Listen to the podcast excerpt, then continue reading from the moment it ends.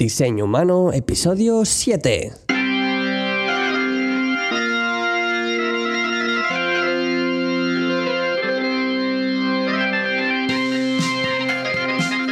Muy buenos días a todos y bienvenidos a un nuevo episodio de Diseño Humano, el podcast, el programa en el que hablamos de diseño de interacción, diseño de experiencia de usuario, interfaces, diseño de servicio, design thinking y mucho más.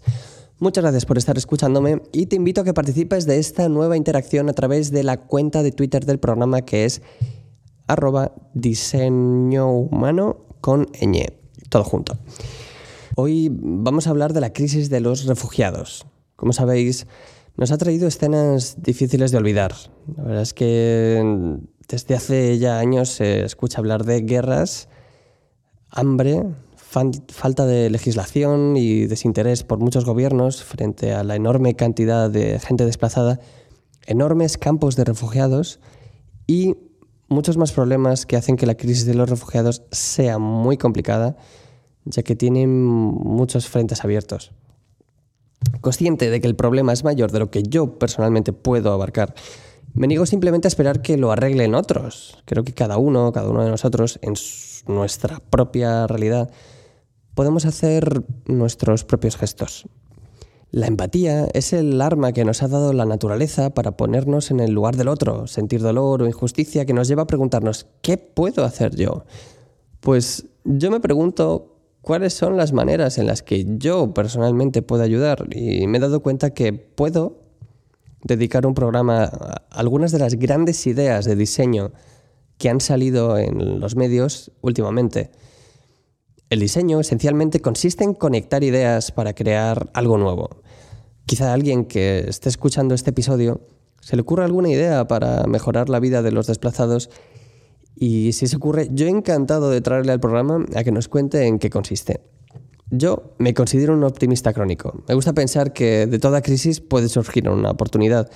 Así que este programa está dedicado a algunas de esas oportunidades tan que han, que han surgido en estos tiempos de crisis que son tan buenas que merece la pena recordarlas para que tengan más audiencia. Pero antes, una curiosidad. Hablamos mucho del término crisis. ¿Pero qué es la, palabra? ¿De dónde viene? Pues el término crisis etimológicamente significa nuevo escenario inesperado, punto de inflexión. Esencialmente no es ni positiva ni negativa. Comparte etimología con crítica, ya que implica mejorar el razonamiento crítico, y criterio, implicando la capacidad para discernir y la capacidad de decisión. Y curiosamente, que esta es la parte que me ha resultado más novedosa, curiosamente comparte etimología con crisálida, lo que implica sufrimiento, transición y cambio. Pues esa es la parte de etimología. Sin más dilación, vamos a lo que vamos, que es a hablar de, diseño. En los últimos días ha salido un concurso para ayudar a los, a los desplazados en esta crisis a través del diseño. El concurso se llama What Design Can Do y lo han desarrollado en colaboración con el Alto Comisionado de los Derechos Humanos de las Naciones Unidas, ACNUR, y la Fundación IKEA. Hace un par de días se ha producido la fecha final para el concurso y la verdad es que estoy deseando ver las ideas que van a aflorar. Cuando salga, merecerá la pena dedicar otro programa a los diseños seleccionados, seguro. Bueno, pues este concurso cuenta con cinco categorías que son las siguientes. ¿Cómo puede el diseño? Mejorar los albergues y centros de acogida. Fomentar el desarrollo personal de los acogidos mientras esperan asilo. Acercar las comunidades de acogidos a las comunidades que los acogen. Intercambiar información esencial con los refugiados. Y quinta, maximizar el potencial de los refugiados. Bueno, pues yo me he propuesto utilizar estas cinco categorías a continuación para hablar de algunas de las ideas ingeniosas que han salido en los medios. Así que, empecemos. ¿Qué puede hacer el diseño para mejorar los albergues y centros de acogida? Bueno, pues la primera idea que me gustaría destacar es un proyecto que se llama MOM Incubators. MOM es una, incubadora de control electrónico inflable muy económica, construida para disminuir el número de muertes de niños prematuros dentro de los campos de refugiados.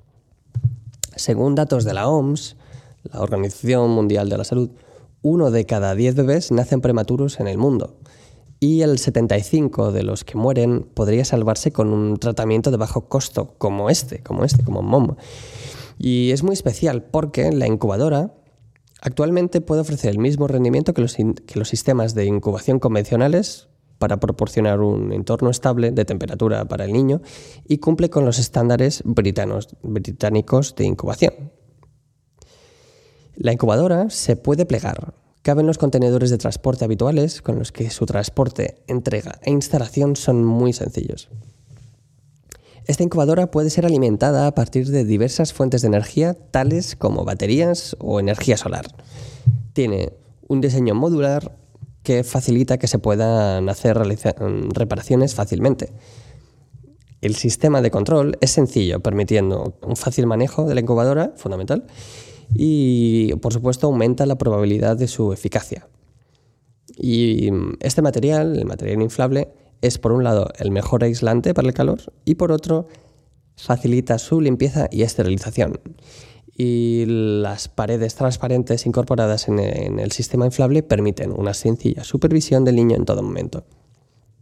Así que con, con un poco de suerte, si esta idea sale adelante, podremos, se podrán ahorrar un montón de muertes innecesarias. Otra idea que me gustaría destacar sería unos colchones aislantes hechos con chalecos salvavidas. Como habréis visto en los medios, montones de los chalecos salvavidas obstruyen las playas de la isla griega de Lesbos cada día. Son un triste testimonio de un viaje hecho por, por mm, miles de refugiados que cruzan el mar con destino a Europa. Además del drama humano, se está produciendo otro ecológico, y porque todos los barcos y todos los eh, material que va en esos barcos no vuelve a su destino para que lo utilice más gente, sino que es un viaje de ida. Todos esos barcos, todos esos chalecos se quedan allí, se quedan en, Grecia. Entonces, em, hay un equipo de, voluntarios que ha decidido utilizar estos materiales, estos chalecos, como suelo para las tiendas de campaña, porque es blandito y además es aislante. La verdad es que ha sido eh, una medida fundamental para, que, mm, para poder plantarle cara a este invierno. La siguiente categoría de la que me gustaría hablar es fomentar el desarrollo personal de los acogidos mientras esperan asilo. Bueno, pues existe un proyecto que se llama Lightning Maracas. Es un proyecto de dos diseñadores, espero pronunciarlo bien, se llaman Jin Wong Heo y Chan Man Son, que busca ofrecer una solución al problema de los niños que se encuentran en los campos de refugiados. Generalmente son niños sin hogar, solos, aburridos, sin acceso a la educación y en condiciones muy precarias. El diseño consiste en una maraca linterna que produce ruido, ya que dentro de su cono de plástico eh, hay un poco de arena, con lo que se puede agitar y ya suena y a su vez la luz es generada a través de un sistema eléctrico con una batería que se carga con el movimiento. Así que agitando la, maraca ya se está produciendo luz. De esa manera el, objeto permite jugar con, él y además se está produciendo luz. Ya que se puede, además se puede utilizar como una linterna como luz directa o también se puede utilizar como luz ambiente. Otro proyecto de cómo fomentar el desarrollo personal de los, de los acogidos mientras esperan por asilo se llama Share the Meal. Share the Meal, quizá algunos de vosotros ya las conozcáis, para, los que no, eh, os cuento. Se, llama, se trata de una aplicación móvil cuyo fin es terminar con el hambre en el mundo con solo apretar un botón. La verdad es que es, la idea es fantástica. Os invito a que os la descarguéis inmediatamente. Se llama Share the Meal. Un pequeño equipo de personas dentro del Programa Mundial de Alimentos de las Naciones Unidas ha desarrollado esta iniciativa con la intención de acabar con el hambre. Sus argumentos son sencillos. El hambre, la hambruna severa, tiende a desaparecer y se cree que en 20 años, por primera vez en la historia, la gente no morirá de hambre. Es una noticia fantástica Pero si esperamos tanto tiempo, mucha gente va a morir innecesariamente. Por otro lado, existen 20 veces más teléfonos móviles que personas con necesidad. Si de cada teléfono se donara un céntimo, se acabaría con el hambre en el mundo de forma inmediata.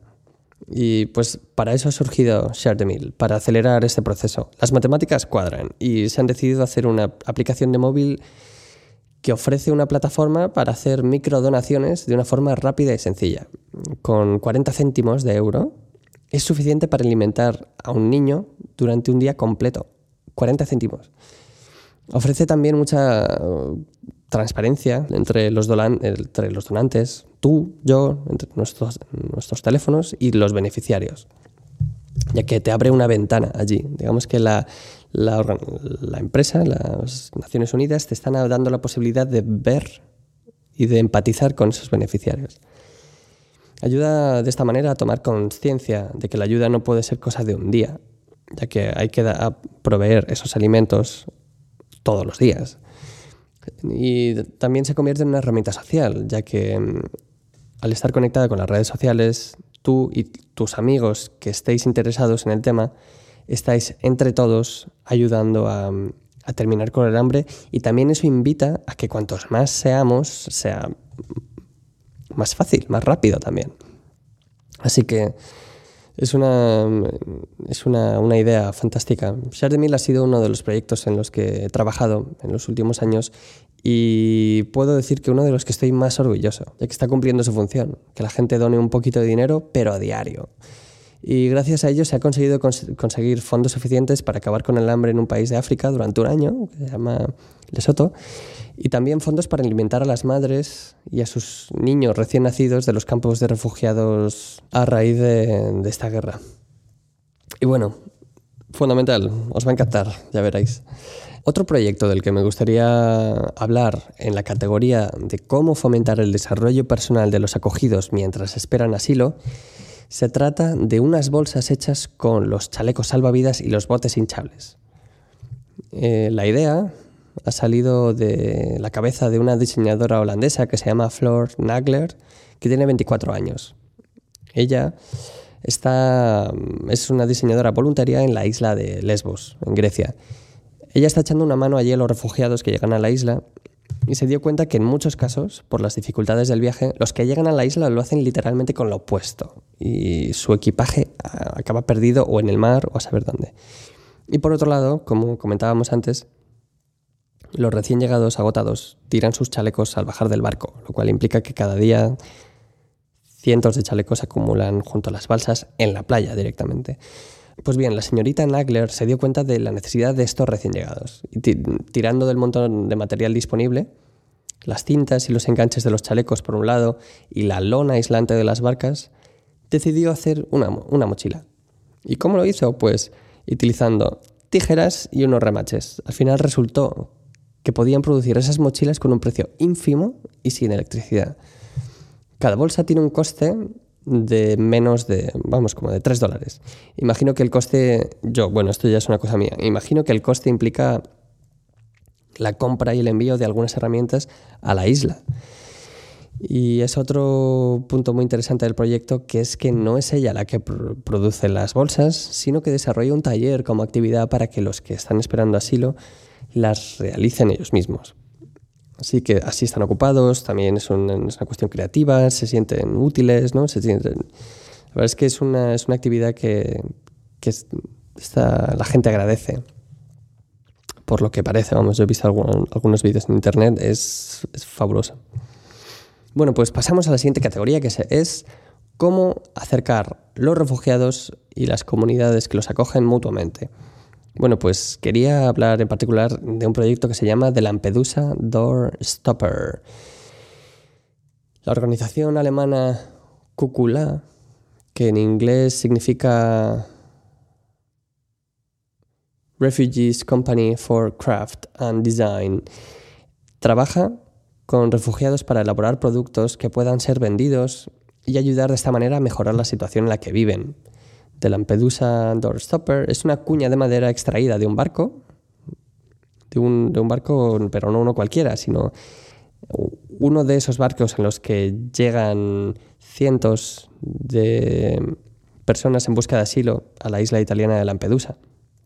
Y esta madera ha sido tratada y grabada para que pueda sujetar una puerta.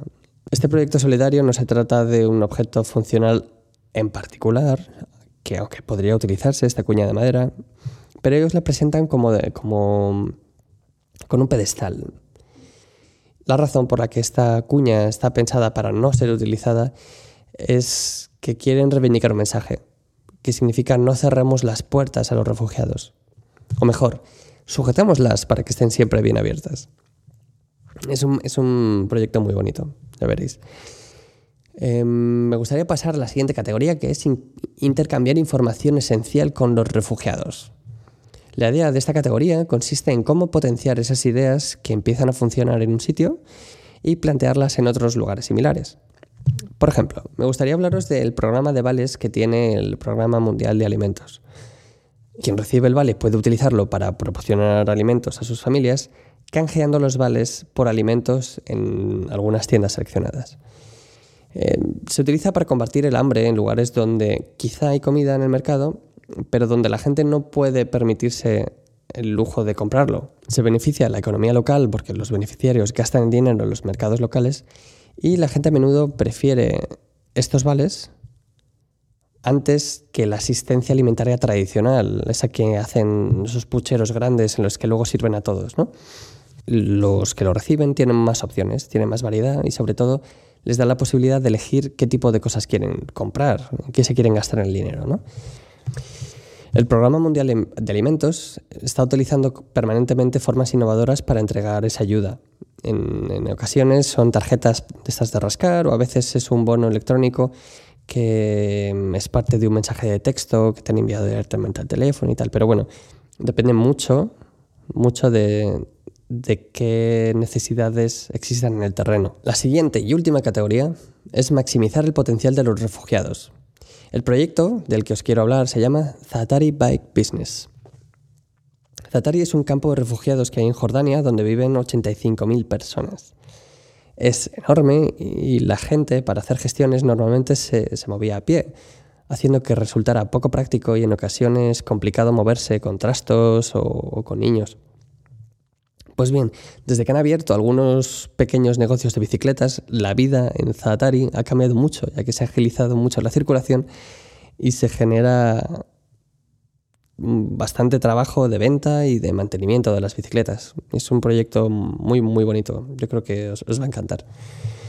Y con esta, con esta última idea terminamos el programa de hoy. Como veis, una pequeña idea puede hacer que un problema se solucione y que eso afecte a muchas personas, permitiéndoles vivir mejor, vengan de donde vengan. Pues eso ha sido todo por hoy. Espero que el programa de hoy os haya parecido tan interesante como a mí y os invito a que os pongáis en contacto con el programa si conocéis otras ideas que merezca la pena dar a conocer.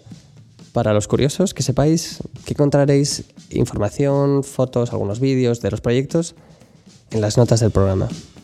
También, muy importante, quiero aprovechar la ocasión para daros las gracias por esos comentarios y esas valoraciones que veo en SoundCloud y en iTunes. Me sirven para ver si os gustan los programas, los temas de los que hablamos y además em, esas valoraciones de 5 estrellas en iTunes son muy, muy, muy importantes ya que ayudan a que otras personas puedan encontrar el podcast más fácilmente. Así que muchas gracias por estar participando y, y ayudando a que esto salga adelante. Que tengáis muy buen día y nos vemos en el próximo episodio de Diseño Humano.